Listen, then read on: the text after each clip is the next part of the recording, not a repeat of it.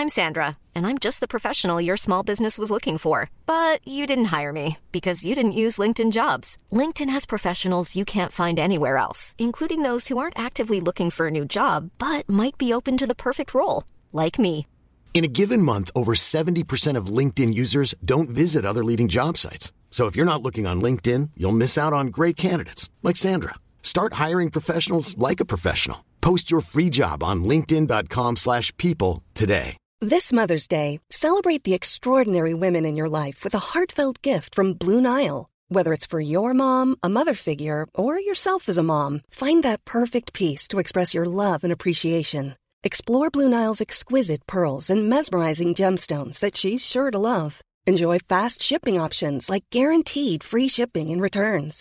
this Mother's Day unforgettable with a piece from Blue Nile right now get percent off Nile dot com That's BlueNile.com. Hey, it's Ryan Reynolds, and I'm here with Keith, co-star of my upcoming film, If, only in theaters May 17th. Do you want to tell people the big news...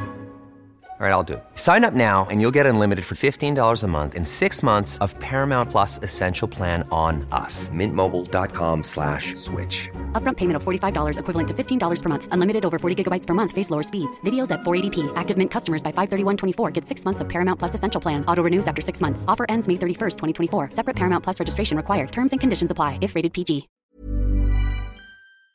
مفتی صاحب کے official channel Mufti Masood speeches کو subscribe کریں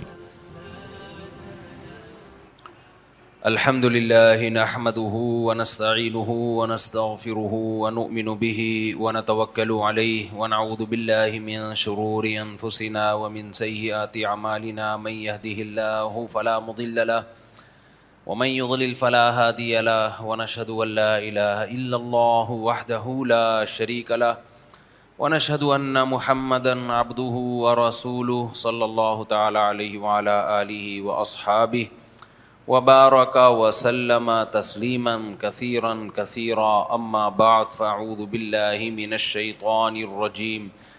بسم الله الرحمن الرحيم سأل سائل بعذاب واقع للكافرين ليس له دافع من الله ذي المعارج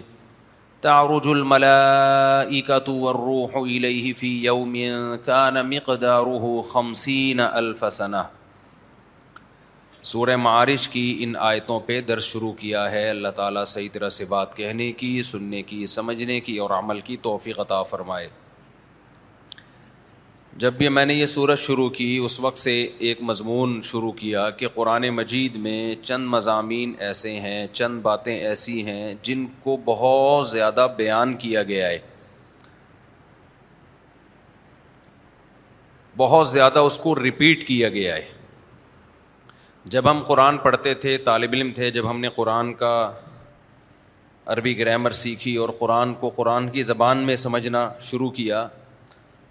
تو ہمیں بہت تعجب ہوتا تھا کہ اللہ ایک ہی بات کو مختلف طریقوں سے بار بار کیوں ریپیٹ کرتا ہے ایک دفعہ اللہ نے بتا دیا اس کائنات کو اللہ نے بنایا ہے ایک دفعہ بتا دینا کافی ہے اللہ نے بتا دیا کہ وہ جو بنانے والا ہے اکیلا ہے اس کے ساتھ کوئی شریک نہیں ہے ایک دفعہ بتا دیا کافی ہے تیسرا مضمون جو اللہ نے بہت زیادہ بیان کیا کہ بھائی تم مرنے کے بعد ختم نہیں ہو جاتے بلکہ دوبارہ زندگی دی جائے گی حساب و کتاب ہوگا کافی ہے یہ ایک دفعہ بتا دینا کیا ہے کافی ہے ایک پھر جو لوگ نافرمان ہوں گے ان کے لیے جہنم ہے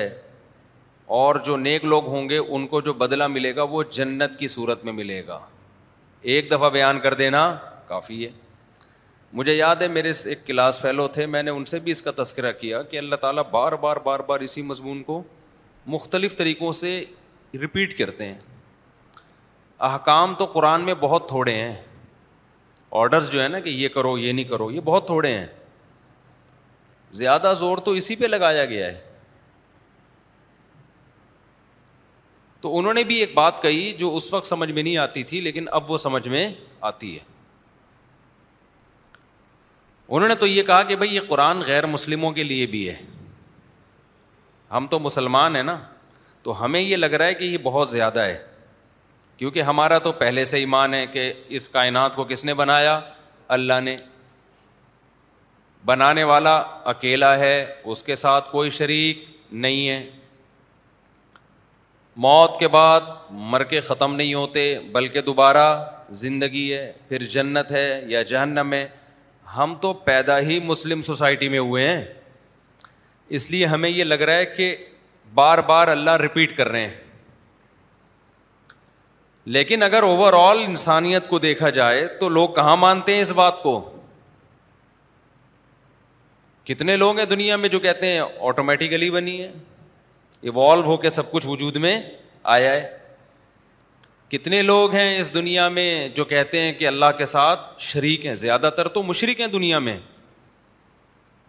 کسی نے عیسیٰ ابن مریم کو شریک کیا کسی نے بتوں کو شریک کیا ایک خدا کو ماننے والے تو کم ہیں پھر جو ایک خدا کو مانتے ہیں ان میں بہت سے ہیں جو آخرت کے منکر ہیں جو مانتے ہی نہیں کہ آخرت ہوگی اور بہت سے جو آخرت کو مانتے ہیں وہ جنت اور جہنم کا کانسیپٹ نہیں ہے ان کا اس وقت انہوں نے مجھے یہ جواب دیا میں تھوڑا بہت مطمئن ہو گیا لیکن مجھے یہ لگا کہ پھر یہ مسلمانوں کے لیے تو یہ ٹاپک گویا کہ بورنگ ہو گئے نا یعنی پھر اس میں اٹریکشن غیر مسلم کے لیے تو ہو گئی ہمارے لیے کیا اٹریکشن ہے بھائی میں سمجھا پا رہا ہوں اپنی بات کیونکہ ہم تو پہلے سے ہی مانتے ہیں تو ہمارے لیے تو اٹریکشن کی پھر کوئی چیز رہی نہیں بار بار اللہ اسی موضوع کو مختلف انداز سے یہ قرآن کی بلاغت ہے کہ انداز ایک نہیں ہے ہر دفعہ انداز پہلے سے مختلف ہے تو ہمارے لیے تو بھائی اس میں پھر اٹریکشن نہ ہوئی نا لیکن اب جب میں دیکھتا ہوں نا تو لگتا ہے بھائی جتنا یہ غیر مسلموں کے لیے ہے نا اتنا ہی ہمارے لیے بھی ہے مسئلہ یہ ہے کہ ہم یہ مان تو لیتے ہیں کہ ایک اللہ ہے کائنات خود سے نہیں بنی ہے بلکہ کسی نے بنایا ہے موت کے بعد زندگی ہے جنت بھی جہنم بھی مان تو لیتے ہیں دل سے ہم بھی نہیں مانتے عمل سے پتا چلتا ہے کہ یہ ماننا نہ ماننا کیا ہے برابر ہے مانتے تو صحابہ تھے غزبۂ عہد میں جنگ ہو رہی تھی دش لڑائی تھی اور لوگ شہید ہو رہے تھے صحابی نے پوچھا میں اگر شہید ہوا تو کہاں جاؤں گا نبی نے فرمایا جنت میں تو کھجور کھا رہے تھے تو انہوں نے کہا کہ یہ کھجور کھانے کا زمانہ تو بڑا طویل ہے جنت بالکل سامنے تو یہ کھجور ختم کر کے میں جنت میں ابھی کیوں نہیں چلے جاؤ بھائی گئے اور شہید ہو گئے یہ والا ماننا میں اور ہمارے والے ماننے میں کیا ہے ہمیں جنت کا یقین ہے دل میں نہیں اتری ہوئی انہیں جنت گردن کٹوا رہی ہے ان سے اور ہماری جنت ہمیں فجر کی نماز نہیں پڑھوا رہی کیسے صبح پوستیوں کی طرح مسجد میں حاضری ہوتی ہے نا ایسے جیسے قبر سے مردے کو اکھاڑا جا رہا ہے ایسا ہی ہوتا ہے کہ نہیں ہوتا ہر شریعت کے حکم میں گنجائش ہیں گنجائش ہے کوئی گنجائش ہے کاروبار میں لوگ اتنا خون پیتے ہیں وہ بھائی یہ جو مارکیٹنگ کا ایک نیٹ ورک چل رہا ہے نا نیٹ ورک مارکیٹنگ کہتے ہیں بلاک چین بنا دیتے ہیں یہ خرید و فروخت کا طریقہ ناجائز ہے کتنے لوگوں نے چھوڑ دیا چھوڑا لوگوں نے کر رہے ہیں دے دنا دن پیسہ کما رہے ہیں سود حرام ہے اللہ کے خلاف اعلان جنگ ہے ہے یا نہیں ہے تو پھر اسلامی ملک میں سودی بینک چل کیسے رہے ہیں حاجی نمازی ہی تو ہیں جو بینکوں کے مینیجر بنے ہوئے ہیں کیا خیال ہے بھائی بھائی آپ کہتے ہیں گورنمنٹ چلا رہی ہے گورنمنٹ کیا پہیوں سے چلا رہی ہے کیا بینکوں کے نیچے پہیے لگا کے دھکا دے کے چلا رہی ہے لوگوں سے ہی تو چلا رہی ہے اور یہ لوگ سارے بینکوں میں وہ ہیں جو ننانوے فیصد لوگ جو کلمہ پڑھتے ہیں اور اس بینک کے حرام ہونے میں تو کوئی دیوبندی بریلوی ایل ای سے اختلاف بھی نہیں ہے لوگ کہتے ہیں نا ابے ان مولویوں میں اختلافات ایکچولی اتنے ہیں اس کی سنیں کہ اس کی سنیں کس کی سنیں او بھائی سارے مسلوں میں تھوڑی اختلافات ہیں ہمارے بڑے بھائی کے ایک دوست تھے وہ بینک میں بڑی اچھی پوسٹ پر تھے انہوں نے کہیں سے ادھر سے فتوا لیا نا کہ یہ بینک کی جاب کیسی ہے انہوں نے کہا حرام ہے یہاں سے فتوا آیا بینوری ٹاؤن کا کہ کیا ہے حرام انہوں نے کہا بھائی مولویوں کو کیا پتا ادھر ادھر سے فتوا لیا سب نے کہا حرام انہوں نے کہا بھائی یہ انڈیا کے پاکستان کے مولوی لوگ ہیں اصل میں تو اسلام عرب سے آیا ہے عرب عربوں سے جا کے فتوا لو سعودی عرب سے فتوا لیا انہوں نے بھی کہا حرام ہے خود گئے سعودی عرب انہوں نے کہا اصل تو جامع اظہر ہے بھائی اصل کیا ہے جامع اظہر ہے صدیوں پرانی وہاں سے فتوا لیا وہاں سے بھی حرام لیکن ان کے دل میں اللہ کا خوف تھا انہوں نے چھوڑ دی انہوں نے کہا یار کوئی بھی گنجائش نہیں دے رہا ہے بریلویوں سے فتوا لیا انہوں نے بھی حرام اہل سے فتوا لیا انہوں نے بھی حرام تو ایک آدمی نے چھوڑ دی نا ننانوے فیصد تو نہیں چھوڑتے ایک طرف اتنی وعیدیں فن بار من اللہ و رسول ہی اگر تم سود لین دین نہیں چھوڑتے اللہ رسول کا تمہارے خلاف اعلان جنگ اس سے بڑی کوئی دھمکی ہو سکتی ہے بھائی اعلان جنگ کا مطلب دشمن کا تو سب کچھ حلال ہوتا ہے لیکن دے دنا دن بینک مینیجر کو آپ سمجھاؤ کہ بھائی یہ حرام ہے کہہ رہے مجبوری میں کر رہا ہوں پھر کہتے ہیں حرام مجبوری میں جائز ہو جاتا ہے مجبوری کیا ہے بھائی مجبوری میں لینڈ کروزر لے کے گھوم رہے ہیں مینیجر صاحب شدید مجبوری ہے جس کی وجہ سے رقشے اور چنچی میں سفر اللہ نے واقعی مجبوری میں حرام کو حلال کیا ہے قرآن میں ہے کہ مجبوری میں حرام کو اللہ کیا کر دیتے ہیں حلال ما جا علیکم فی الدین من حرج اللہ کہتے ہیں ہم نے دین میں تنگی نہیں رکھی ہے مگر وہ تنگی اللہ نے بیان کی ہے بھوک سے مرنے لگو پیٹ کمر سے چپک جائے جان بچانا مشکل ہو جائے تو خنزیر کو اللہ نے آپ کے لیے حلال کر دیا جان بچانے کے لیے کہ جان بچاؤ پہلے جان بچانا ضروری ہے تو بینک کا مینیجر اگر اس کو پتا ہے کہ میں نے بینک جاب چھوڑ دی تو کھانے کے لالے پڑ جائیں گے روٹی نہیں ملے گی بھوک سے مر جاؤں گا میں تو جب مرنے لگے گا تو کر لے بھائی تو میں یعنی اس میں اپنے آپ کو بھی شامل کر رہا ہوں میں کسی پہ ملامت نہیں کر رہا ہم سب ایسے ہیں باتیں ہماری بہت بڑی بڑی ہیں منہ سے ہم سب بولتے ہیں جنت پر ایمان جہنم پر ایمان اللہ پر ایمان لیکن جو ایمان کا تقاضا ہے جو جو جنت پہ یقین رکھتا ہے اس کا عمل ایسا نہیں ہوتا جیسا ہم لوگوں کا عمل ہے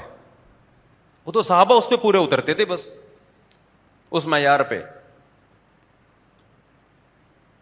تو اب اندازہ ہوتا ہے کہ بھائی صرف ایمان لے آنا کافی نہیں ہے بلکہ ایمان کا بنانا ضروری ہے اس کا دل کے اندر اتر جانا ضروری ہے کہ کائنات بنی نہیں ہے بنایا ہے کسی نے بنانے والا ایک اکیلا ہے اس کے ساتھ کوئی شریک نہیں ہے شرک کتنا ہے ہمارے مسلمانوں میں اللہ بار بار بار بار شرک کو حرام کرتا ہے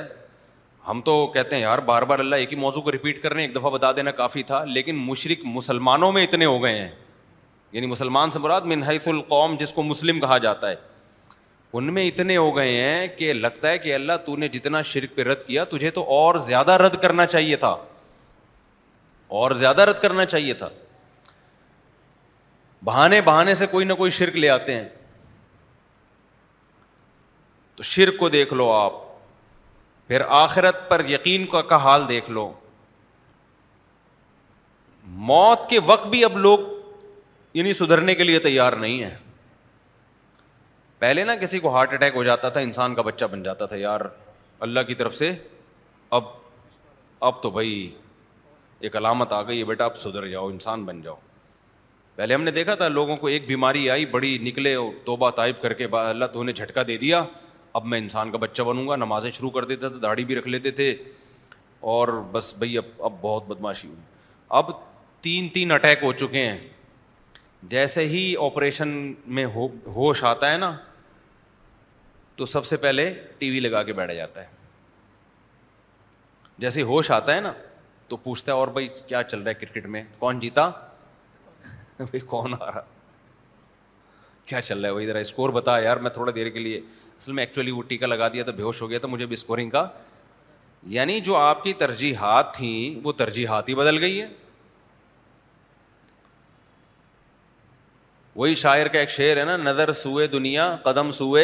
مرکت کہاں جا رہا ہے کدھر دیکھتا ہے قدم روز بروز قبر کی طرف تو یہ جو قرآن نے مضامین بیان کیے ہیں یہ جتنے اہم کافروں کے لیے ہیں اتنے ہی زیادہ ان کی اہمیت مسلمانوں کے لیے ایک بات کا میں ہمیں قرآن پڑھ کے انداز ہوں میں پتہ مدرسے آیا اس لیے تھا ہمارے استاد سے میں نے پوچھا کہ مدرسے میں کیا جب میں داخلہ لوں گا تو مجھے قرآن عربی میں سمجھ میں آئے گا نماز میں جو امام صاحب تلاوت کرتے ہیں مجھے سمجھ میں آئے گا انہوں نے کہا کیوں نہیں آئے گا یہ چیز مجھے اٹریکشن کا ذریعہ بنی کہ یار قرآن تو سمجھیں کہ قرآن کی زبان میں دیکھو ترجمے میں وہ بات نہیں ہوتی ترجمے میں وہ مزہ نہیں ہوتا کسی بھی زبان کا جب آپ ترجمہ کرتے ہو نا تو وہ جان ختم ہو جاتی ہے اس میں قرآن تو عربی میں نازل ہوا بھائی انگلش اردو میں تھوڑی ہے قرآن عربی آئے گی تو پتہ چلے گا کہ کیا ہے اس کے لب و لہجوں سے آپ واقف ہو گئے تو ہم نے تو پھر عربی ادب کی کتابیں اور وہ شاعری اور وہ ساری تاکہ کیونکہ زبان صرف کسی کتاب سے نہیں سیکھی جا سکتی جب تک آپ پورا لٹریچر نہیں پڑھتے اس سے متعلق تو پھر جب ہم پڑھتے تھے ہمیں پتہ چلا بھائی یہ قرآن کے تو مضامین وہ ہیں ہی نہیں جو ہم جو جن چیزوں میں ہم الجھے ہوئے ہیں وہ تو قرآن تو ان چیزوں کو ویلیو ہی نہیں دیتا ہم تو رف الدہ میں سب زیادہ ہمیں مزہ آتا ہے ٹانگیں چوڑی اور پتلی میں بہت مزہ آتا ہے کہ نہیں آتا کوئی مناظر ہو جو رف الدین کے مناظرے کرتا ہو اس کو اس سے کوئی غرض نہیں ہوتی کہ یہ ہندو ہے مسلم ہے کیا وہ دیکھ رہے ٹانگیں چوڑی کی ہیں کہ پتلی کی ہیں ٹھیک ہے نا اس کو اس میں مزہ آتا ہے رف الدین کیا ہے کہ نہیں کیا آمین زور سے کہیے آج تک کہیے یزید کے بارے میں کیا رپورٹ ہے اس کی اس کا نظریہ کیا ہے تو شخصیات کو لے کے یا نمازوں میں چھوٹے موٹے اختلافات کو لے کے ہم تو ان چیزوں کو بہت ویلیو دیتے ہیں الحمد سے لے کے قرآن جن چیزوں کو ویلیو دیتا ہے وہ اس کے علاوہ ہیں تبھی بار بار ہم کہتے ہیں قرآن کو قرآن کی زبان میں سمجھو تفسیروں میں بھی بعض دفعہ یہ ہوتا ہے کہ جس کا جو دماغ ہوتا ہے نا جو وہ لوگوں کا مائنڈ سیٹ کرنا چاہ رہا ہوتا ہے وہ تفسیر میں اسی حساب سے تفسیر کرتا ہے تو آپ جس کی تفسیر پڑھو گے نا مفسر کا جو نظریہ ہوگا مفسر کی نظر میں جن باتوں کی ویلیو ہوگی آپ اس کو فوکس کرنا شروع کر دو گے رائٹر کا بڑا اثر پڑتا ہے کہ جس نے لکھی تاریخ پتا ہے کیا ہے ہسٹری میں ہوتا کیا ہے ہسٹری جب بھی پڑھی جاتی ہے نا یہ نہیں کہ منہ اٹھا کے جس کی چاہے کتاب پڑھ لو ہسٹری میں آپ کو دیکھنا پڑتا ہے کہ جس نے کتاب لکھی ہے اس کے اپنے نظریات کیا تھے بہت زیرک ہو کے ہوشیاری کے ساتھ تاریخ پڑھنی پڑتی ہے کیونکہ جس کا جو کانسیپٹ ہوتا ہے نا اگر وہ شیعہ ہے تو ہسٹری ساری شیعہ کے حساب سے لکھے گا وہ سنی ہے تو ہسٹری ساری سنی کے حساب سے لکھے گا وہ اگر اس کا ایک خاص نظریہ ہے وہ اس اسٹائل سے لکھے گا وہ تو آپ کا وہ مائنڈ بن جائے گا اور آپ کہو گے تو ہسٹری سے ثابت ہے حالانکہ ہسٹری سے ثابت نہیں ہوتا وہ وہ رائٹر جو مصنف ہے مولف ہے وہ اس کا اپنا نظریہ ہوتا ہے جو لاشعوری طور پر آپ کو پتہ بھی نہیں چلا ہوتا اس نے اپنا نظریہ آپ کے دماغ میں انسٹال کر دیا ہوتا ہے اچھے کو برا بنا دیا ہوتا ہے برے کو اچھا بنا دیا ہوتا ہے اس نے تاریخ میں بہت ہوتا ہے ایسا اس لیے ہم کہتے ہیں صحابہ کرام کو سمجھنے کے لیے سب سے پہلے قرآن ہے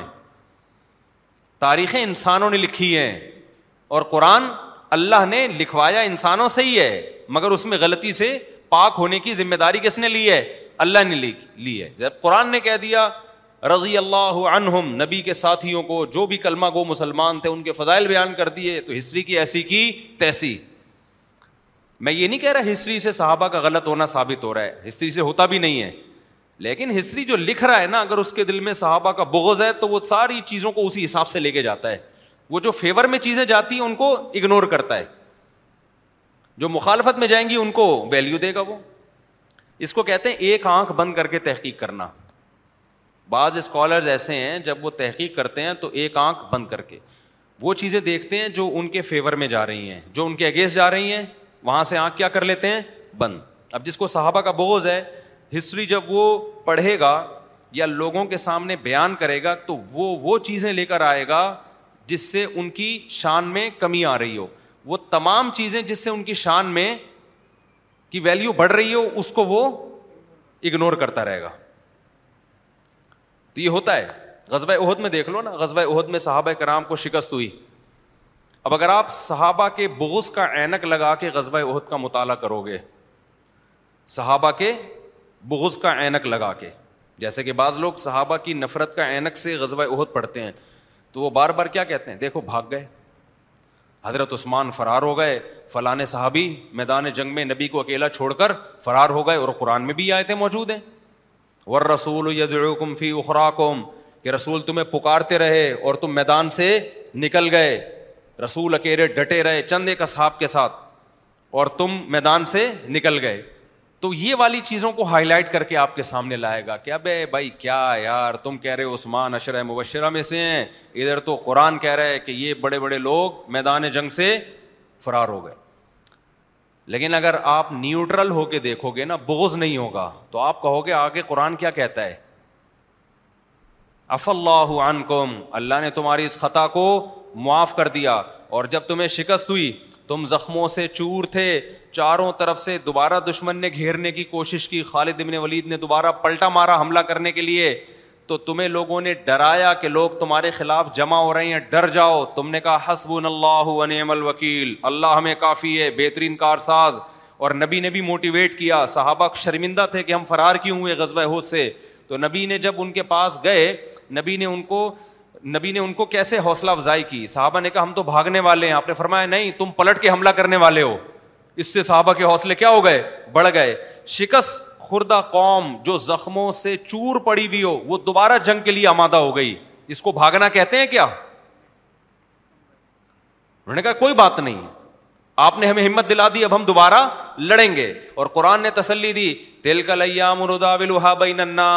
بھائی ایام ہم لوگوں کے درمیان گھماتے ہیں کبھی فتح ہوتی ہے کبھی شکست تو شکست کا مطلب یہی ہوتا ہے کہ فرار ہو تو شکست بھی تو ہوتی ہے کبھی کبھار اور قرآن نے کہا آف اللہ اللہ نے معاف کیا تمہیں اس کے بعد جتنی جنگیں ہوئی ہیں سارے ڈٹے رہے ہیں اور اس میں ہمارے لیے ایک سبق دے دیا گیا کہ بھائی جنگ میں بعض دفعہ اتنا سخت حملہ ہوتا ہے کہ بڑے بڑے بہادروں کے قدم اکھڑ جاتے ہیں یہ نیچرل ہے ہمیں بھی تو کتنے اسباق مل گئے نا اس سے کہ اپنے مخلص ساتھی بھی جب بہت سخت شدید جنگ ہو بھائی قدم اکھڑ سکتے ہیں جب عثمان بن عفان کے قدم اکھڑ گئے تو ہم اور آپ کون ہیں تو اس سے ورنہ ہوتا کیا آج کہیں لڑائی ہوتی اور کوئی تھوڑی سی شکست ہوتی تو زندگی بھر کے لیے امیدیں ٹوٹ جاتی ہیں ہمارے پاس وہ بھی اتنا زبردست حملہ ہوا تھا کہ قدم اکھڑ گئے تھے ان کے لیکن وہ حوصلہ نہیں ہارے دوبارہ جنگ کے لیے تیار وہیں سے جنگ کے لیے یہ نہیں کہ گھر بھاگ کر انہوں نے اگلے دن آئے ہوں وہیں سے تیار ہو گئے کوئی بات نہیں زخموں سے چور ہیں دوبارہ پتہ چل رہا ہے حملہ اب ہم نہیں بھاگیں گے دوبارہ کھڑے ہو گئے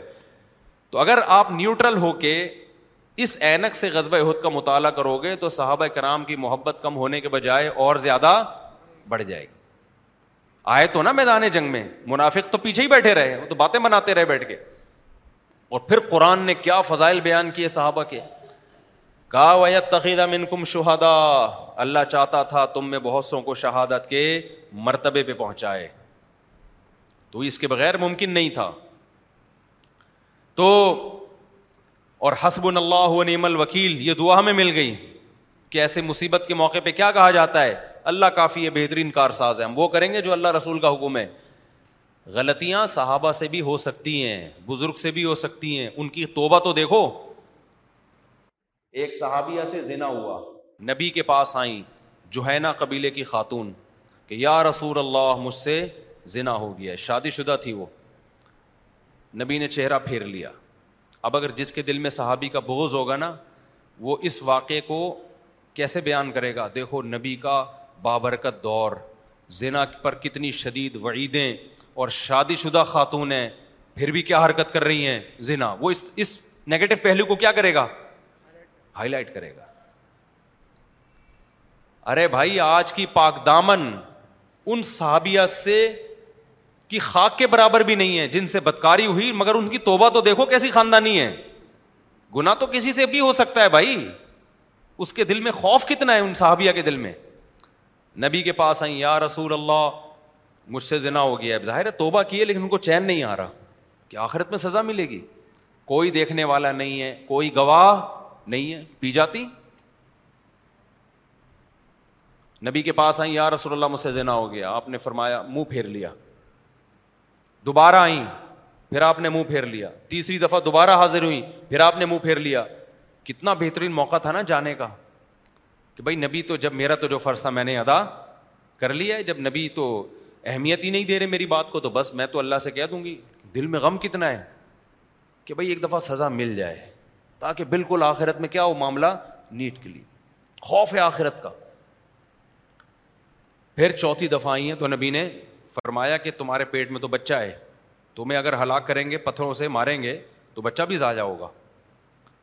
یہ نہیں کہا کہ ہم ماریں گے ضرور تمہیں ایک دھیلا اختیار کیا وہ آ گئیں بچہ پیدا ہو گیا تو بچہ لے کے آئی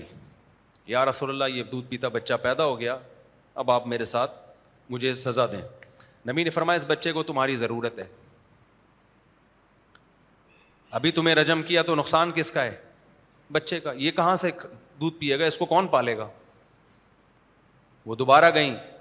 بچہ جب سات سال کا ہو گیا نا انگلی پکڑ کے چلنا شروع ہو گیا پھر بچے کو لے کر آئیں روٹی ہاتھ میں تھی اس کی کہ اب یہ روٹی خود کھا لیتا ہے سمجھتے ہو کہ نہیں سمجھتے پھر نبی نے حکم دیا ان کو رجم کیا جائے تو صحابہ کرام نے پتھر مارے اور ان کو رجم کیا نبی صلی اللہ علیہ وسلم نے نماز جنازہ کا اعلان کیا نماز جنازہ پڑھانے لگے حضرت عمر نے فرمایا یا رسول اللہ ایک عورت بدکار تھی اور آپ اس کا جنازہ پڑھا رہے ہیں بدکاری کے جرم میں قتل کیا گیا اور آپ اس کا جنازہ پڑھا رہے ہیں تو نبی صلی اللہ علیہ وسلم نے کیا فرمایا لقتا بتلسمت مدین اے عمر اس نے ایسی توبہ کی ہے ایسی توبہ کہ مدینہ کے ستر کبیرہ گناہوں کے مرتکب میں ستر گناہ گاروں میں یہ توبہ ڈیوائڈ کی جائے نا تو سب کی مغفرت ہو جائے اتنی بڑی توبہ کی ہے اس نے اب جو نیگیٹو سوچے گا وہ زنا کو دیکھتا رہے گا ابے یار نبی کے دور میں ہو کے نبی کی زیارت کی اتنا پیاکیزہ ماحول اور شادی شدہ بھی ہیں جس کے سوچ میں گند بھرا ہوا ہوگا وہ یہی کرے گا نا کیا خیال ہے بھائی سوچتا رہے گا نبی کی وضاحت کے بعد بھی وہ یہی سوچتا رہے گا جو بغض صحابہ ہوگا جس کے دل میں لیکن جو نیوٹرل ہوگا نا جن کی اوپر کھوپڑی صحیح سوچتی ہے کہتے ہیں بھائی ہم زنا نہیں کرتے لیکن خدا کی قسم ہم ان کے برابر نہ کر کے بھی نہیں پہنچ سکتے جو ان کا معیار تھا اللہ نہ کرے ہم سے ہو جائے تو ہم ایسی توبہ کر سکتے ہیں کیا تصور سے ٹانگے انسان کی کام جائیں اور رونگتے کھڑے ہو جائیں یہ منظر آپ نے دیکھا نہیں ہے رجم کا دیکھ لو تو آدمی بے ہوش ہو جائے کہ یار کیسے پتھر سے اپنے آپ کو انسان ہلاک کرواتا ہے ایک تو ہوتا ہے گردن اڑا دینا آسان ہے آج کل وہ بھی کوئی نہیں کرتا اور اپنے آپ کو پتھروں سے مار کے ایسی توبہ کون کرتا ہے معذ رضی اللہ تعالیٰ عنہ صحابی رسول ان سے بھی یہی ہوا ہوتا یہ تھا کہ بعض لوگوں کو زمانۂ جہالیت میں ایک لت پڑ گئی تھی عادت جس گناہ کی عادت پڑ جاتی وہ فوراً نہیں چھوٹتا اسلام لے آئے توبہ کر لی لیکن گناہ وہ پھر ہو گیا ان سے شہوت کا غلبہ ہوا حضرت معاذ رضی اللہ تعالیٰ عنہ سے خواہش کا غلبہ ہوا شیطان جب انسان پہ سوار ہوتا ہے تو وہ وہ بالکل اپنے اختیار سے بعض دفعہ باہر ہو جاتا ہے ان سے ذنا ہو گیا وہ بھی شادی شدہ تھے وہ بھی نبی کے پاس آئے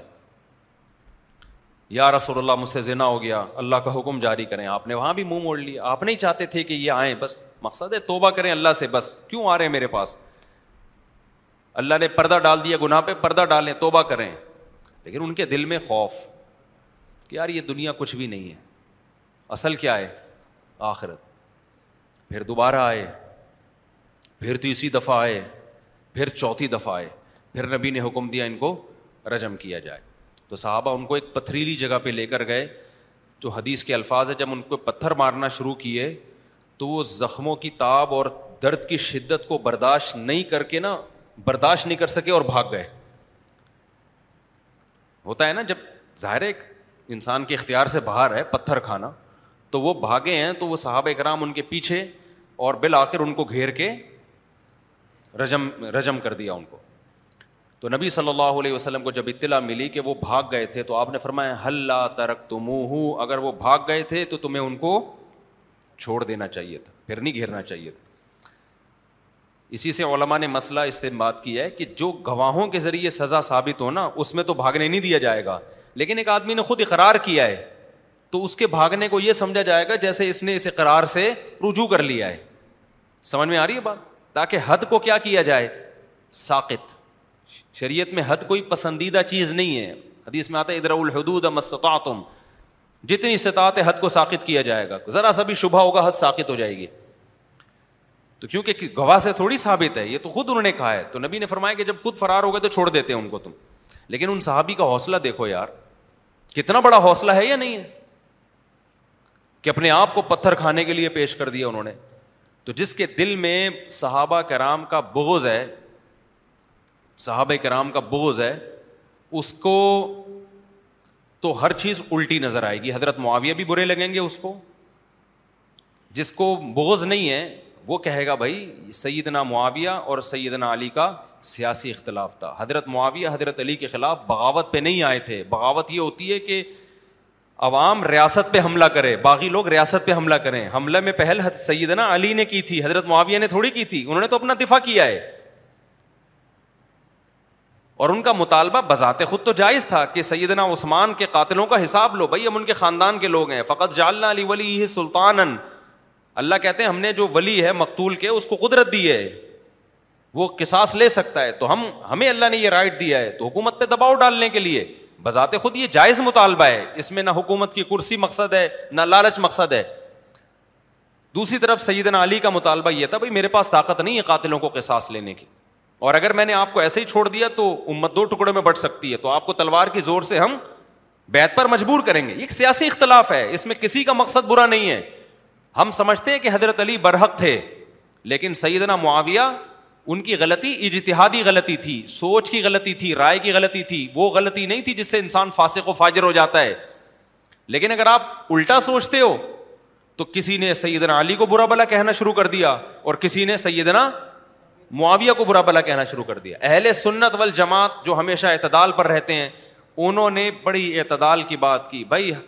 دلائل کی دنیا میں سیدنا علی کا پلڑا بھاری تھا لیکن سیدنا معاویہ اجتہادی خطا پر تھے وہ والی خطا نہیں تھی جو گناہ والی خطا ہوتی ہے جان کر مجرم بنتا ہے بعض دفعہ انسان ایک رائے قائم کرتا ہے وہ رائے کیا ہوتی ہے کبھی صحیح ہوتی ہے کبھی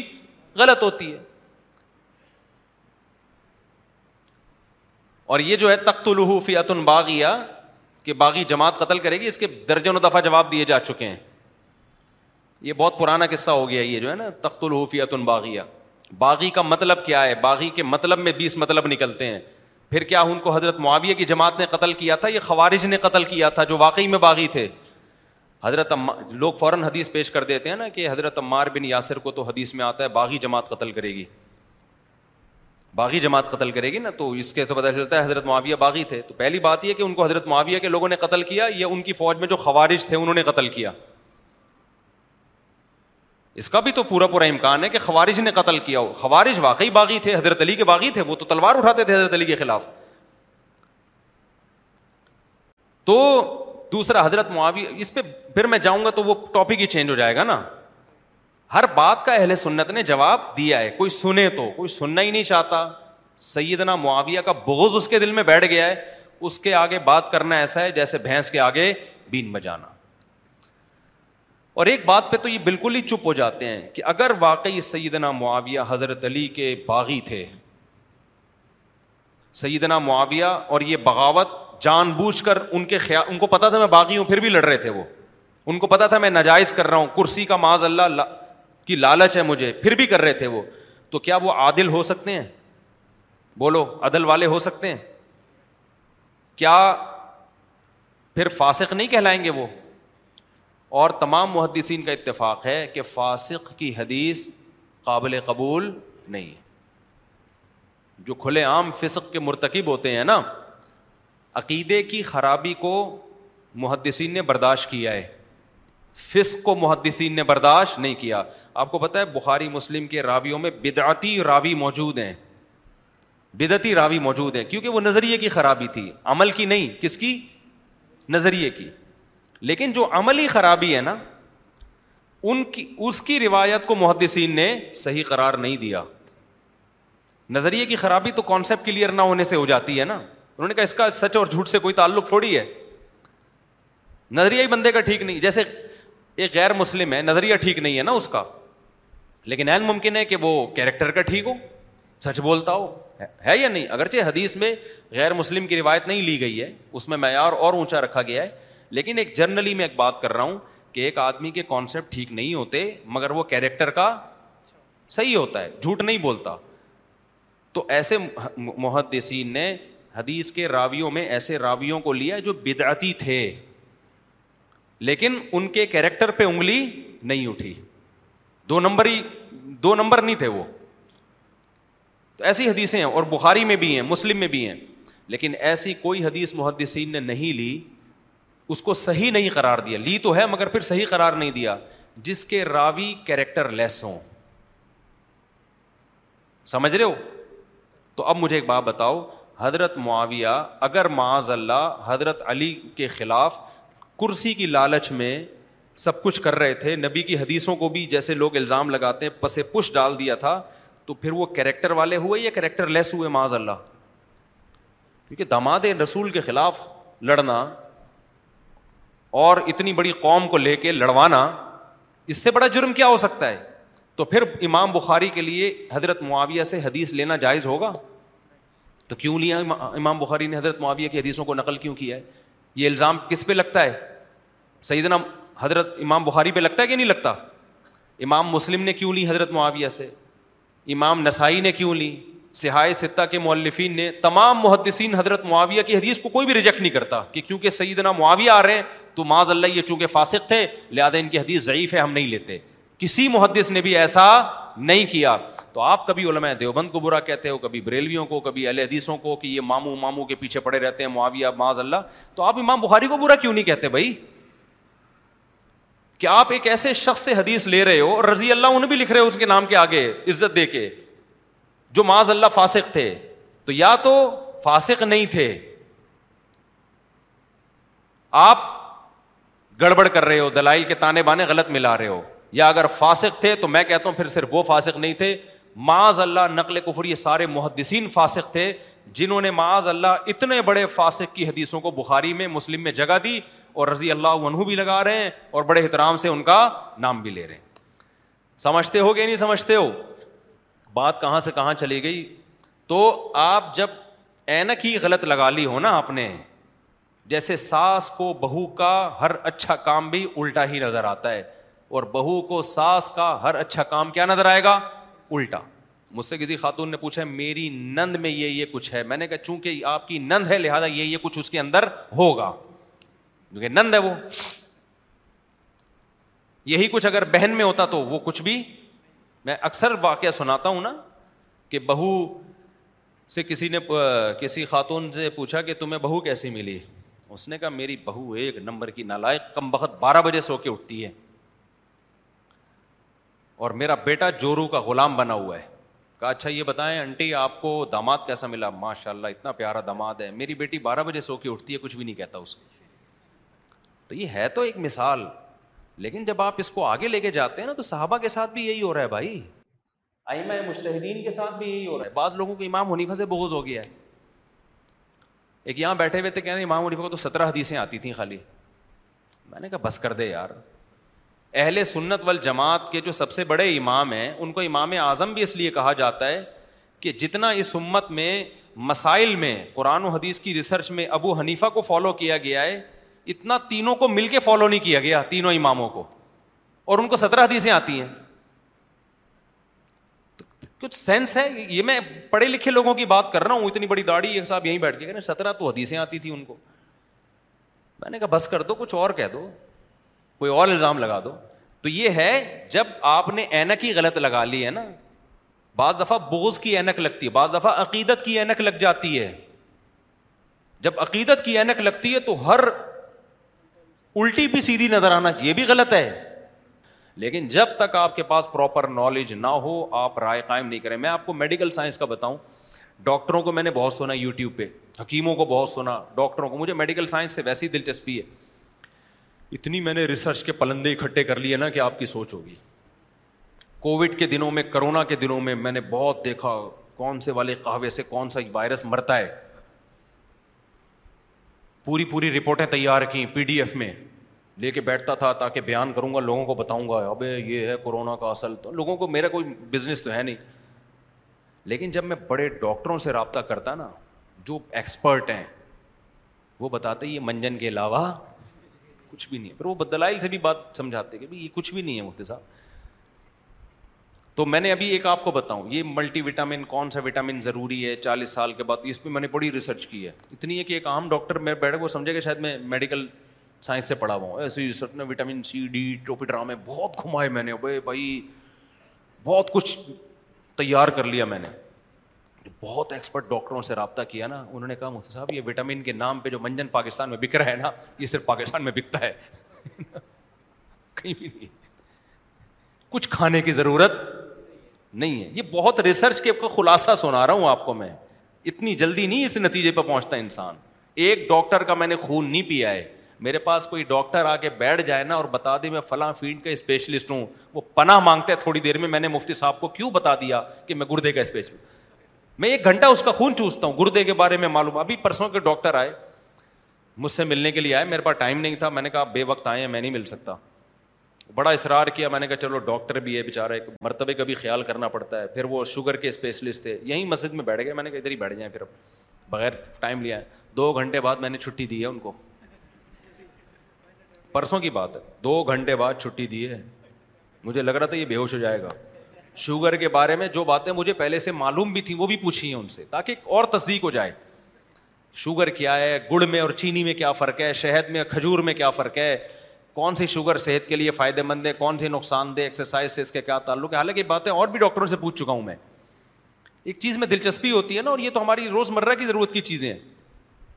تو اس کے بعد میں اس پر پہنچا ہوں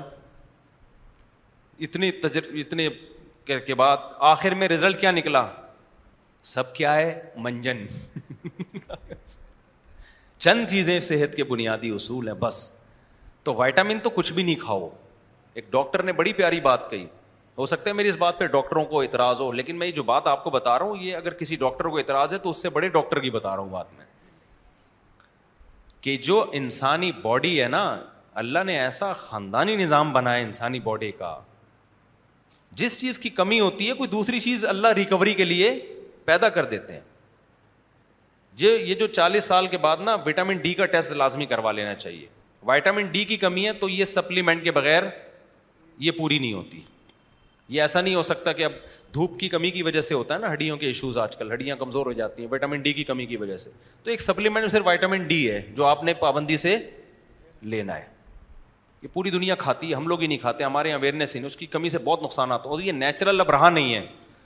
جن غذاؤں میں ہوتا ہے وہ غذائیں نہیں رہی ہیں اور دھوپ لوگ لیتے نہیں ہیں لے بھی لیں گے تو ایک دفعہ جب کمی ہو جائے نا تو پھر دھوپ سے وہ کمی پوری نہیں ہوتی دھوپ لینا چھوڑ دی نا لوگوں نے بھائی اے سی میں بیٹھے رہتے ہیں جتنی دھوپ پہلے کسانوں میں محنت وہ ختم ہو گئی دھوپ تو اب وہ یا تو بیٹھا رہے ننگا ہو کے سارا دن دھوپ میں وہ تو پاسبل ہی نہیں ہے نا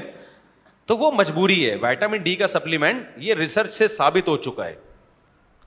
باقی جو ملٹی وٹامن جب تک کوئی باڈی نہ بتائے کہ مجھ میں یہ کمی ہے ٹیسٹوں سے نہیں جو ماہر ڈاکٹر ہوگا نا وہ آپ سے علامات پوچھے گا ہو کیا رائے ہے جو اناڑی ہوگا دے دنا دن ٹیسٹ یہ دے دے بھائی جا یہ کرا لے یہ ٹیسٹ کرا لے یہ ٹیسٹ کرا لو کوئی حرج بھی نہیں ہے اس میں چالیس سال کے بعد جو بیسک موٹے موٹے ٹیسٹ ہیں کرا لینے چاہیے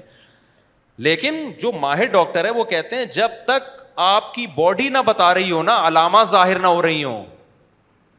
جیسے وائٹامن سی کی کمی ہے آپ میں اگر تو باڈی بتائے گی وہ چپ نہیں بیٹھے گی وہ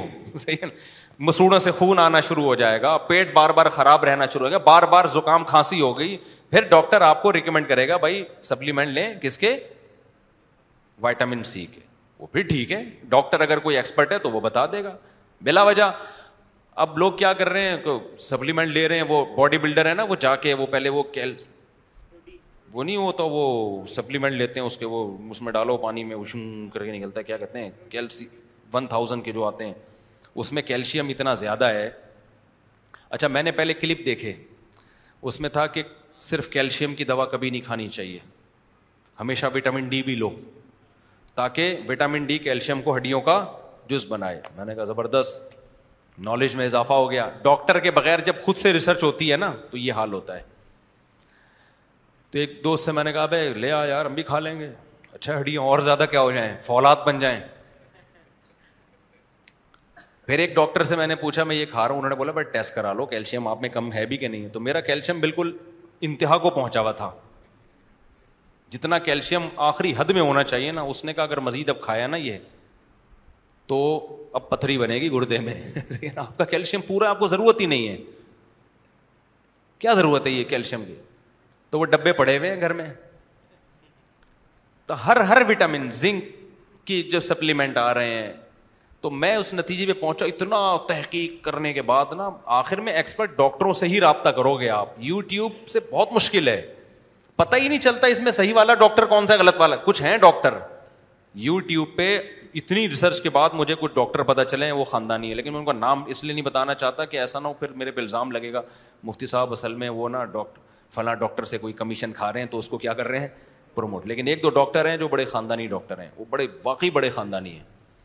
تو ایک ہندو ڈاکٹر ہے اور ایک پاکستان کے مسلمان ہیں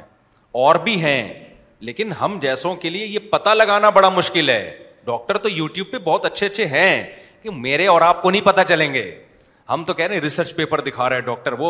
ایک ڈاکٹر نے ریسرچ پیپر دکھایا یہ دیکھے نہیں ریسرچ یہ دیکھے نہیں میں نے کہا بھائی یہ تو حوالوں کے ساتھ ریسرچ دکھا رہا ہے میں نے وہ ریسرچ بھیج دی امیرکا کے ایک ڈاکٹر تھے جاننے والے ان کے پاس کیونکہ وہ امیرکا کی ریسرچ تھی تو اس نے کہا یہ اس قسم کی کوئی ریسرچ ہے ہی نہیں یہ پیپر ہی غلط ہے اب میں تو متاثر ہوں گا نا اس ریسرچ پہ انہوں نے کہا یہ غلط ریسرچ ہے یہ نہیں ہے یہ ایسا کچھ نہیں ہے یہ غلط ڈاکٹر صاحب غلط بیان ہے اور پھر میں نے کہا اچھا یہ دیکھیں یہ ڈاکٹر بھی ہے کہ نہیں ہے انہوں نے بتایا یہ ڈاکٹر ہی نہیں ہے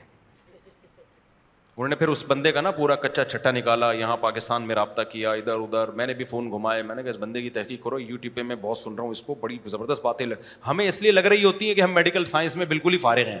اس لیے ہمیں لگ رہی ہوتی ہیں کہ واہ یار کیا زبردست بات کی ہے کیونکہ ہم بالکل کیا ہیں میں نے تھوڑی ایم بی بی ایس کیا ہوا ہے تو ایک چیز کا میں نے اندازہ لگایا یار جس کی فیلڈ ہے نا اس سے پوچھو یو ٹیوب پہ بھی کوئی چیز دیکھتے ہو خود سے نہ شروع کرو ڈاکٹر سے پوچھ کے شروع کرو کسی حکیم کا نسخہ دیکھا ہے خود سے نہ شروع کرو کسی واقعی کوئی ایکسپرٹ حکیم ہو اس سے آپ پوچھو کہ یہ یہ ٹماٹر اس کام کے لیے ہے بھی کہ نہیں ہے ورنہ کوئی تمہیں ٹماٹر کھلا رہا ہے تو ٹماٹر کے فضائل جو شروع ہوتے ہیں ایسا لگتا ہے ٹماٹر ہی ہے دنیا میں سب کچھ لسن کھلانا شروع کرے گا لسن لگ جائیں گے آپ کو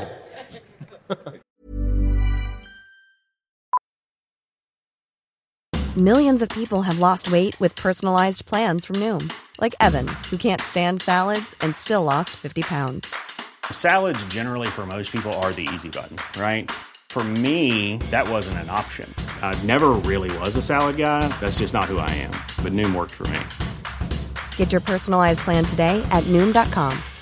Real Noom user compensated to provide their story. In four weeks, the typical Noom user can expect to lose one to two pounds per week. Individual results may vary.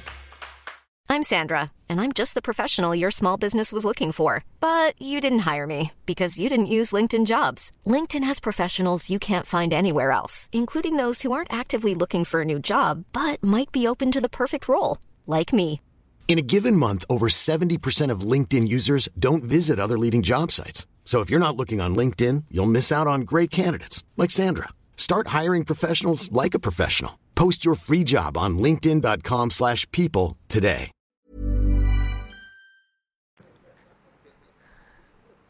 سب کچھ لگے گا لسن ہی میں ہی ہے اتنا فائدہ دار چینی کے پاؤڈر کا اتنا فائدہ ابے جار چینی کا پاؤڈر فائدہ ہوتا ہوگا بھائی وہ ایسی تیزابیت پیدا کرتا ہے نا قہوے پیو دار چینی کے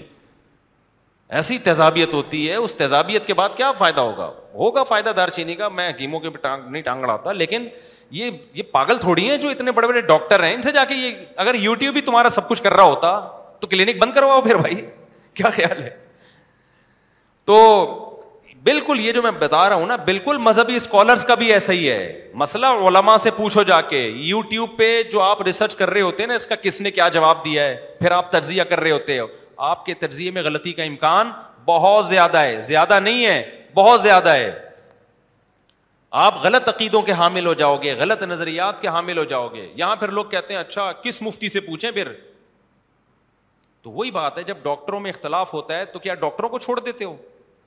جس پر آپ کو زیادہ اعتماد ہوتا ہے جو ایک ریلائبل ادارے سے پڑھا ہوا ہو باقاعدہ پراپر وے میں اس نے علم حاصل کیا ہو اور عملی زندگی میں بھی آپ سمجھتے ہو کہ دو نمبر ڈاکٹر نہیں ہے اس سے رابطہ کرو گے نا تو اسی طرح علماء میں جو باقاعدہ اداروں سے پڑے ہوئے ہیں اور آپ سمجھتے ہو عملی زندگی میں بھی دو نمبر ہی نہیں کر رہے ہیں ان کی باتوں سے لگتا نہیں ہے کہ یہ کوئی غلط گائڈ کر رہے ہوں گے تو انہیں علما سے پوچھا جائے گا تو میڈیکل سائنس میں تو میں بھگتا ہوا ہوں اب تو میں لوگ آتے ہیں ان کو خود صحت کی باتیں کر رہا ہوں تو میں کہتا ہوں بھائی ہم نے اتنا سنا ہے نا کہ اب میں خود آپ کو گائڈ کرنے لگا ہوں لیکن وہ خود جو گائڈ کرتا ہوں تو وہ یہ نہیں کہ میں ان کو ڈاکٹروں سے ہٹا کے گائڈ کرتا ہوں میں کہتا ہوں بھائی اس میں ماہر ڈاکٹر یہ کہتے ہیں پھر بھی آخر میں ان کو بھیجتا کس کے پاس ہوں میرے نسخے پہ عمل کیا نا تو خود بھی مرے گا تو جا ڈاکٹر سے جا کے پوچھ سمجھ رہے ہو کہ نہیں سمجھ رہے ہاں کچھ صحت کے بنیادی اصول ہیں جو سارے ڈاکٹر حکیم مانتے ہیں اور قرآن و سنت سے بھی ثابت ہیں وہ میں بیان کرتے رہتا ہوں اس میں یہ ایسا ہی ہے جیسے کوئی عام آدمی یا تبلیغی جماعت والے چھ نمبر بیان کرتے ہیں کرتے ہیں کہ نہیں کرتے اب کوئی کہ تم تو عالم نہیں ہو تم کیوں بیان کر رہے ہو کہ یہ چھ نمبر تو کوئی ایسی چیز ہی نہیں ہے نا یہ تو ساری دنیا کے سارے علماء سارے مسلک مانتے ہیں تو صحت کے کچھ بنیادی اصول ایسے ہیں جن کو ساری دنیا کے ڈاکٹر سارے حکیم مانتے ہیں وہ بیسک اصول میں بیان کرتا رہتا ہوں اس میں کسی ڈاکٹر سے پوچھنے کی ضرورت نہیں وہ ڈاکٹر منع بھی نہیں کرے گا وہ بنیادی اصول یہی ہے کہ اپنی لائف میں شوگر کیا کر دو بھائی کم کرو چینی کو کیا کرو یہ طے شدہ حقیقت ہے سگریٹ سے زیادہ چینی نقصان دہ ہے سمجھتے ہو کہ نہیں سمجھتے چینی وزن بڑھاتی ہے آپ کی انسولین ہر وقت باڈی میں بڑی رہتی ہے گلوکوز سے جسم بھرا رہتا ہے سست کسی کام کا نہیں رہتا آدمی اور اس اشکال کا میں نے بہت جواب تلاش کیا کہ جب ہم چینی چھوڑتے ہیں یا ہم روٹی چھوڑتے ہیں تو کمزوری محسوس ہوتی ہے تو یہ ڈاکٹر کیوں کہتے ہیں کہ روٹی کم کرو ہمیں تو ویکنیس ہوتی ہے ہوتی ہے کہ نہیں ہوتی جب تک بھائی دے دنا دن ٹن ٹنا ٹن روٹی پیٹ بھر کے نہ کھائیں مزہ آتا ہی نہیں آدمی ڈھیلا ڈھیلا سا رہتا ہے مجھے اس کا جواب نہیں ملتا تھا اس کا جواب مجھے ایک ڈاکٹر نے دے دیا اور پھر میں نے ریسرچ بھی کی ریسرچ سے بھی پتا چل گیا لیکن میں نے اس ریسرچ پہ اعتماد نہیں کیا میں نے کہا ہماری کیا ریسرچ ہے ہماری فیلڈ نہیں ہے تو ڈاکٹروں سے بھی رابطہ کیا وہ جواب یہ مل گیا کہ بھائی یہ جو شوگر ہے نا اس کا انسان عادی ہو جاتا ہے جیسے چرس کا عادی ہوتا ہے چائے کا عادی ہوتا ہے تو جب ہم شوگر زیادہ لیتے ہیں روٹی چاول میں شوگر بہت ہے ہوتا یہ ہے کہ کمزوری نہیں ہوتی ہمیں شوگر کی کمی محسوس ہو رہی ہوتی ہے کیونکہ ہم نے دو روٹی کے عادی تھے کھائی ایک ہے تو اب ہمیں کیا ہوگا ہماری باڈی بار بار شوگر مانگ رہی ہوتی ہے وہ لگتا ہے ہمیں کمزوری ہے حقیقت میں وہ ویکنیس وہ نشہ ہے چائے آپ پیتے تھے چھوڑ دی تین دن تک ٹن رہو گے کہ نہیں رہو گے وہ کمزوری تھوڑی ہے بھائی وہ تو تو ایڈکشن ہے آپ ایڈکٹ ہو ہو چکے اس کے جو فل کارب ڈائٹ کھاتے ہیں نا لوگ پراٹھے اور سموسے اور پکوڑے اور چپس کے جو چل رہے ہیں ہمارے یہاں مارکیٹوں میں یہ فل کارب ڈائٹ کھا کھا کے ہمارا جسم شوگر کا عادی ہو جاتا ہے ہماری باڈی کو اتنی شوگر کی ضرورت نہیں ہوتی اب جب ہم وہ روٹی دو کے بجائے ایک کرتے ہیں اور اس کے بجائے کچھ اور کھانا شروع کر دیتے ہیں پیٹ بھرنے کے لیے تو جسم مانگتا ہے روٹی وہ عادت ہے وہ ویکنیس نہیں ہے سمجھتے ہو نہیں سمجھتے ہو تو یہ ایک بڑا زبردست ایک جواب ملا تو پھر میں نے کہا یار یہ مسئلہ اب حل ہو گیا اور واقعی پھر آپ چھوڑ کے دیکھو پھر روزے رکھو آپ کوئی کمزوری نہیں ہوتی رمضان میں آپ دیکھ لو یار بعض دفعہ شہری میں ایک کھجور کھاتا ہے انسان پورا دن تمیز سے چلتا ہے وہ سردیوں کے روزے میں تو پتہ ہی نہیں چلتا گرمیوں کے روزے میں جو حالت خراب ہوتی ہے وہ پانی کی وجہ سے ہوتی ہے وہ بھی روٹی کی وجہ سے نہیں ہوتی کہ پانی نہیں مل رہا ہوتا اس لیے آدمی ڈھیلا ہو گیا ہوتا ہے لیکن سردیوں میں تو آپ روزہ رکھو آج اب جو ہیں سردی ان میں روزہ رکھو پتہ ہی نہیں چلتا انسان کو ایک دو دن پتہ چلتا ہے وجہ اس کی وہی ہے کہ آپ آدھی ہو لیکن تین چار پانچ چھ روزوں کے بعد آپ کو پتہ ہی نہیں چلے گا بلکہ روزے میں زیادہ انجوائے کرو گے آپ زیادہ آپ کو ایک سکون ملے گا تو میرا مقصد یہ ہے کہ یہ جو دین کا علم ہے نا یہ علماء سے پوچھا جائے گا حکمت کا علم حکیموں سے پوچھا جائے گا میڈیکل سائنس کا کس سے پوچھا جائے گا بھائی اور یو ٹیوب پہ پہلے تحقیق کرو یہ جو بتا رہا ہے یہ خود بھی کیا ہے اس کا کیا ہے یہ خود بھی کوئی چیز ہے یا نہیں ہے ورنہ اچھا لوگ ایک آج کل ایک کام کر رہے ہیں ڈاکٹر کوئی دوا لکھ کے دیتا ہے یو ٹیوب پہ ڈال کے دیکھتے ہیں صحیح لکھ کے دیے کہ غلط لکھ کے دیے یہ بھی غلط ہے وہ جو بندہ ہے نا وہ آپ اس پر اتنا اعتماد نہ کرو جو کلپ بنا کے ڈالا ہوا ہے اس نے جو آپ کا ڈاکٹر جس پہ آپ اعتماد کر کے گئے اس میں غلطی کا امکان کم ہے یہ میں نے دیکھا ہے کوئی بھی چیز وہ ایک ڈپریشن کے مریض تھے ان کو ایک ڈاکٹر صاحب نے میڈیسن دی اور بتایا مجھے بتایا کہ اس بندے نے پندرہ دن یہ دوا کھا لی بالکل فٹ فاٹ ہو جائے گا یہ کیونکہ ابتدائی مرحلے میں وہ بندہ جا کے یوٹیوب پہ دوا ڈال رہا ہے اب ڈپریشن میں جو اس کے جو سائڈ افیکٹ ہیں دواؤں کے وہ آ رہے ہیں اس سے یہ ہوگا اس نے کہا میں اتنی خطرناک وہ اور ڈپریشن میں آ گیا سمجھ رہے ہو وہ اور کیا آ گیا ڈپریشن میں تو ڈاکٹر نے کہا کہ اس پاگل کو چاہیے نہیں تھا کہ یوٹیوب پہ سرچ کرے وہ تو اسی طرح میرے بھائی دینی مسائل کس سے پوچھے جائیں گے سے سے میں جلدی بات کو کو سمیٹ کے ختم کروں تو قرآن ان ٹاپکس بہت زیادہ اٹھاتا اٹھاتا ہے ہے بہت زیادہ اس لیے کہ وہ صرف غیر مسلموں کا مسئلہ نہیں ہے وہ میرے اور آپ کا بھی مسئلہ ہے ہم کہتے ہیں کہ اللہ ہے عملی زندگی میں ہم اللہ کو نہیں مانتے ہم کہتے ہیں کہ ایک اللہ ہے لیکن ذرا سا کوئی عامل ہمیں کسی اور چیز پہ ڈال دے نا تو ہم اس پہ لگ جاتے ہیں زبان سے ہم کہتے ہیں آخرت کو مانتے ہیں عمل سے لگتا ہے آخرت کو نہیں مانتے تو دنیا کی اتنی ٹینشن لے رہا ہے اس کا مطلب کیا ہے کہ وہ دنیا کو مسافر خانہ سمجھ ہی نہیں رہا وہ سمجھ رہا ہے مرنے کے بعد میں زندگی کیا ہو جائے گی مجھے ایک بات بتاؤ ابو طلحہ انصاری رضی اللہ تعالیٰ عنہ کو نبی نے بتایا کہ لن تنال البرحت تعطن فقو مما تحبونی قرآن میں یہ آیت نازل ہوئی ہے کہ نیکی کی حقیقت کو اس وقت تک نہیں پہنچ سکتے جب تک محبوب جی صدقہ نہ کرو وہ لوگ سمجھتے تھے کہ جنت برحق ہے ہم اللہ کو کچھ دیں گے تو اللہ آخرت میں بڑھا چڑھا کے دے گا حضرت ابو اللہ یہ آیت نازل ہونے کے بعد آئے عرض کیا یا رسول اللہ اللہ نے یہ فرمایا میرا پورا باغ صدقہ یار کہ کسی میں جگر ہے آج باغ سورس آف انکم تھا سمجھ رہے ہو پراپرٹی تھی کیا تھی پراپرٹی صدقہ کرنا آسان کام نہیں ہوتا وہ لوگ تو کر لیتے ہیں خربوں کی جائیدادیں تو چلو ایک پلاٹ مدرسہ کے لیے ایک سو بیس گز کا وہ تو کر لیتے ہیں جن کی پراپرٹی اتنی سی ہو وہ اتنا بڑا باغ آ کے صدقہ کر رہے ہوں تو نبی نے کیا فرمایا بخن بخن واہ واہ کا مال ان رابے فرمائے بڑا قیمتی مال ہے اور ہمارے نبی کا بھی آخرت پر ایمان تھا نا ظاہر ہے آپ کا آپ تو ایمان لوگوں کے دلوں میں ڈال رہے تھے ہمارے نبی نے بھی ان کو حکم کیا دیا اپنے چچزاد بھائیوں کو دے دو آپ مجھے ایک بات بتاؤ کوئی بندہ میرا مری دو ابو طلحہ انصاری نبی کے لیے میدان میں گردن کٹانے کے لیے تیار تھے یا نہیں تھے تو جو گردن کٹانے کے لیے تیار ہو وہ پیر و مرشد کو ہدیہ دینے پہ راضی نہیں ہوگا یار مجھے ایک بات بتاؤ میرا ایک مرید ہے مجھے پتا ہے میں اس کو بولوں یہ رات ہے دن نہیں ہے وہ مان لے گا اتنی عقیدت ہے اس کے دل میں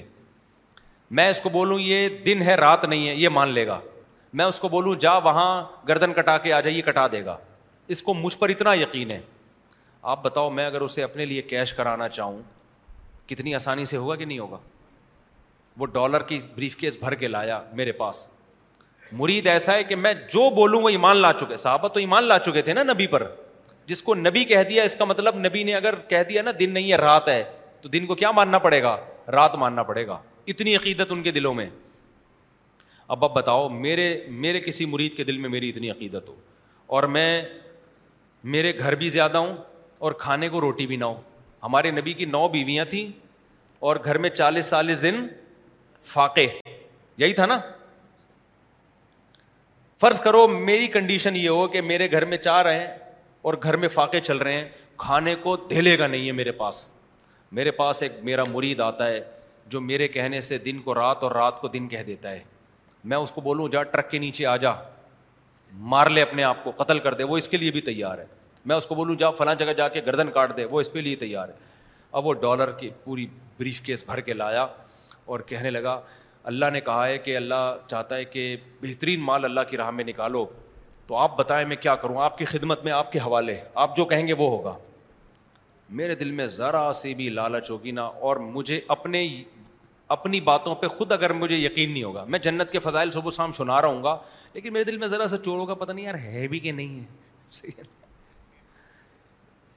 یار میں ان کو بتا تو رہا ہوں کہ جنت بہت زبردست چیز ہے ایسا نہ ہو کہ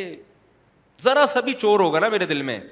میں کہوں گا یار پیسے کمانے کا اس سے بہتر آپشن مجھے اب دوبارہ نہیں میں کہوں گا بھائی مجھے دے دو کیونکہ شیخ و مرشد کو پیسے دینے سے اللہ بہت خوش ہوتا ہے جب کہ شیخ و مرشد کے گھر میں فاقے چل رہے ہوں اور شیخ و مرشد جو ہے جس نے تمہیں ہدایت دی ہو اس پہ خرچ کرنے کا جو ثواب ہے نا او ہو ہو ہو کہیں بھی نہیں اور مجھے یقین ہے پوری بریف کیس پکڑا کے چلا جائے گا پوچھے گا بھی نہیں لیکن اگر ایسے موقع پہ میں اسے کہہ رہا ہوں میرے دل میں آتا ہے کہ یار جتنا اس کے لیے جنت میں جانا ضروری ہے اتنا ہی میرے لیے بھی مجھے اللہ نے اس کا رہبر بنا کے بھیجا ہے اور قرآن بار بار رشتے داری جوڑنے کا حکم دیتا ہے تو آج بہترین موقع ہے کہ اس کو میں رشتے داری جوڑنا سکھا دوں تو میں کہوں گا اپنے چچزاد بھائیوں کو دے دو جا کے تاکہ تمہیں پتا چلے اسلام میں رشتوں کی کتنی ویلیو ہے خدا کی قسم محمد صلی اللہ علیہ وسلم نے جو تیئیس سال میں انقلاب دنیا میں لے کر آئے ہیں نا یہ سیرت تھی نبی کی جس کو دیکھ کے صحابہ کرام نے ایسی آگ بھری ہے ان کو یقین آ گیا کہ واقعی جنت برحق ہے اس لیے کہ جو جنت کے فضائل سنا رہا ہے وہ جنت کا سب سے زیادہ مشتاق ہے اور وہ پریکٹیکلی کر کے دکھا رہا ہے کہ مجھے اللہ کے وعدوں پر جتنا یقین ہے اتنا تمہیں نہیں ہو سکتا آج جو لیڈر ہے نا لیڈر جو پیرو مرشد بنا بیٹھا ہوتا ہے مریدوں کو پتا ہوتا ہے سب سے زیادہ دنیا کی محبت اسی کم وقت کے دل میں ہے ہمارے ٹکڑوں پہ تو چل رہا ہے یہ سارا تبھی ہر بیان میں مرید پیر پہ خرچ کرنے کے فضائل آ رہے ہوتے ہیں بعض پیر ایسے بعض تو ایسے پیر ہے میں نے کسی مرید کو بھیج دیا اس ان بزرگ سے جا کے بیت ہو جاؤ وہ دو نمبر پیر مجھے کیا پتا تھا میں سمجھتا بھائی ماشاء اللہ بڑے نیک ہے وہ کہتے ہیں یار یہ تو اپنے پہ خرچ کرنے کے فضائل سنا رہے ہوتے ہیں بندہ میرے گھر میں بھیجتے ہیں کہ یار کو پیسے نہیں بھیجا تم نے پیر صاحب کو ہدیہ دیا کرو اس کا بہت کیا ملتا ہے ثواب ملتا ہے میں نے کہا جی، غریب قسم کا پیر آیا یار کیا ضرف تھا سید المبیا کا بھائی اتنا بہترین موقع ہے پورا باغ لے کر آیا آپ کہہ دیتے نا مجھے دے دو فرمایا اپنے چچزات بھائیوں کو دے دو یہ چیزیں صحابہ صاحبہ اپنی خدا کی قسم یہ ہے ہماری پیغمبر کی سیرت کا اصل پہلو یہ اصل پہلو ہے یہ ہے آپ کی نبوت کے اصل دلائل آپ کی داغ سیرت یہ ہے داغ سیرت تو لیڈر جب خود قربانیاں دیتا ہے نا تو پھر قوم بھی قربانیاں دینے کے لیے تیار ہوتی ہے قوم دیکھ لیتی ہے کہ لیڈر جب اپنا مسئلہ ہوتا ہے تو مسئلے ہی چینج ہو جاتے ہیں دوسرے کا مسئلہ ہو تو الگ ہی حساب کتاب ہوتا ہے تو پھر کون کو آج کل کے لیڈروں میں یہی تو ہے آج کل کے جو ہمارے جو جس قسم کے ڈیزائن والے لیڈر چل رہے ہیں ان میں کیا ہے قربانی نہیں ہے بھائی قربانی نہیں ہے تو کیسا نبی صلی اللہ علیہ وسلم کا آخرت پر ایمان غزب عہد میں جب صحابہ کے قدم اکھڑے ہیں کیسا حملہ ہوا ہوگا نا کہ صحابہ کے قدم اکھڑ گئے لیڈر کے قدم نہیں اکھڑے اور آپ کے دانتوں پہ پتھر آ کے لگ رہے ہیں دانت مبارک آپ کے ٹوٹ گئے تو صحابہ یہ دیکھ رہے تھے کہ بھائی جو یہ جنت کی باتیں کر رہے ہیں نا اگر ان کا مقصد دنیا ہوتا معاذ اللہ جھوٹ بولا ہوتا انہوں نے تو آج یہ میدان میں اکیلے نہ ڈٹتے کیونکہ دنیا کے لیے سب کچھ کر رہے ہیں نا تو پھر دنیا ہی جب جا رہی ہے بھائی قتل ہی ہو رہے ہیں تو پھر کیا فائدہ اور یہی حکمت تھی ہمارے نبی صلی اللہ علیہ وسلم نے غربت کو اختیار کیا اگر آپ دولت کو اختیار کر لیتے وہ بھی جائز تھا سلیمان علیہ السلام کے پاس دولت نہیں تھی کیا ہمارے نبی نے غربت کو اس لیے اختیار کیا کہ آپ آخری نبی ہیں آخری نبی نے اپنی طرف اعتراضات کی اعتراضات کی جو انگلیاں تھیں نا جو آپ کی طرف اٹھ سکتی تھیں ان تمام اٹھنے والی انگلیوں کا راستہ بند کر دیا ایسی سیرت کے کوئی اعتراض کر ہی نہ سکے آپ کے اوپر کسی بھی طرح سے ورنہ آپ دولت بھی تو رکھ سکتے تھے اللہ نے اختیار دیا تھا آپ کو اور جائز بھی تھا صحابہ کے نام نے دولت نہیں رکھی دولت بری چیز ہوتی تو ہمارے نبی صحابہ کو رکھنے دیتے خود نہیں رکھی فرمایا فاقوں میں ہی رہوں گا میں تاکہ کوئی یہ انگلی نہ اٹھا سکے کہ یہ سارا معاذ اللہ آپ نے سیٹ اپ بنایا تھا دنیا کمانے کے لیے نہ نہ نہ بھائی ہمارے نبی کی سیرت سے پتہ چلتا ہے اس میں دنیا کی محبت کا کوئی دخل نہیں ہے ایک اور میں مثال دے کے ابھی اذان کا ٹائم ہو رہا ہے میں جلدی سے مثال دے دوں آپ مجھے بتاؤ میں اگر کہیں پڑا ہوا ہوں غربت میں میرے مریدین آئیں اور دیکھیں کہ استاد جی کو تو ہم سمجھتے تھے لینڈ کروزر میں گھوم رہے ہیں میں سمجھتے تھے ریوو میں گھوم رہے ہیں اور یہ آج استاد جی کے گھر میں آئے تو نہ بیٹھنے کے لیے صوفہ نہ چارپائی کھجور کی چٹائی پہ استاذ محترم بنیان پہن کے لیٹے ہوئے ہیں اور استاد جی کے جسم پہ اتنے نشانات پیر و مرشد کے جسم پہ تو میرا کوئی مرید آئے اور کہے ہائے استاد جی آپ کی یہ حالت تو میں کیا کہوں گا بہترین موقع ملا ہے مرید بھی کروڑ پتی ہو تو میں کہوں گا یار میں میرا اسٹائل لیا ہوگا کیا کریں یار بس اصل میں بس اسی میں خوش ہیں اللہ نے دیا ہوا ہے کیا کہ لوگوں کے سامنے بھات تو نہیں پھیلائیں گے نا مانگنے کا پھر یہ اسٹائل ہوگا نا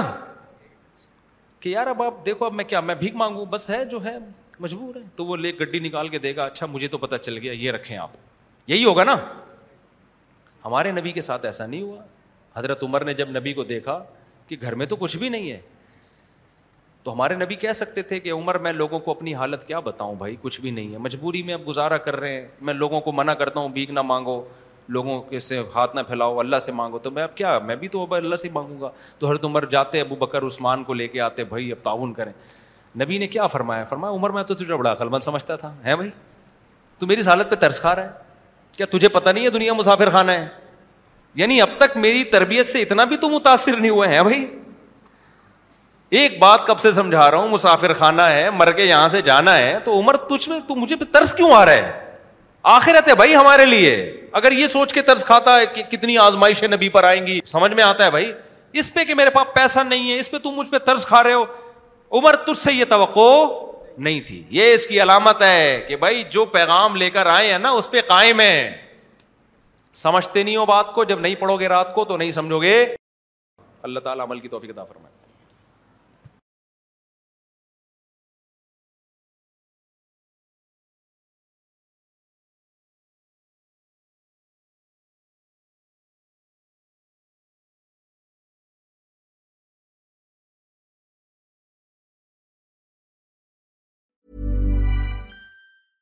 Imagine the softest sheets you've ever felt. Now imagine them getting even softer over time. That's what you'll feel with Bowl and Branch's organic cotton sheets. In a recent customer survey, 96% replied that Bowl and Branch sheets get softer with every wash. Start getting your best night's sleep in these sheets that get softer and softer for years to come. Try their sheets with a 30-night guarantee. Plus, get 15% off your first order at bowlandbranch.com. Code BUTTERY. Exclusions apply. See site for details.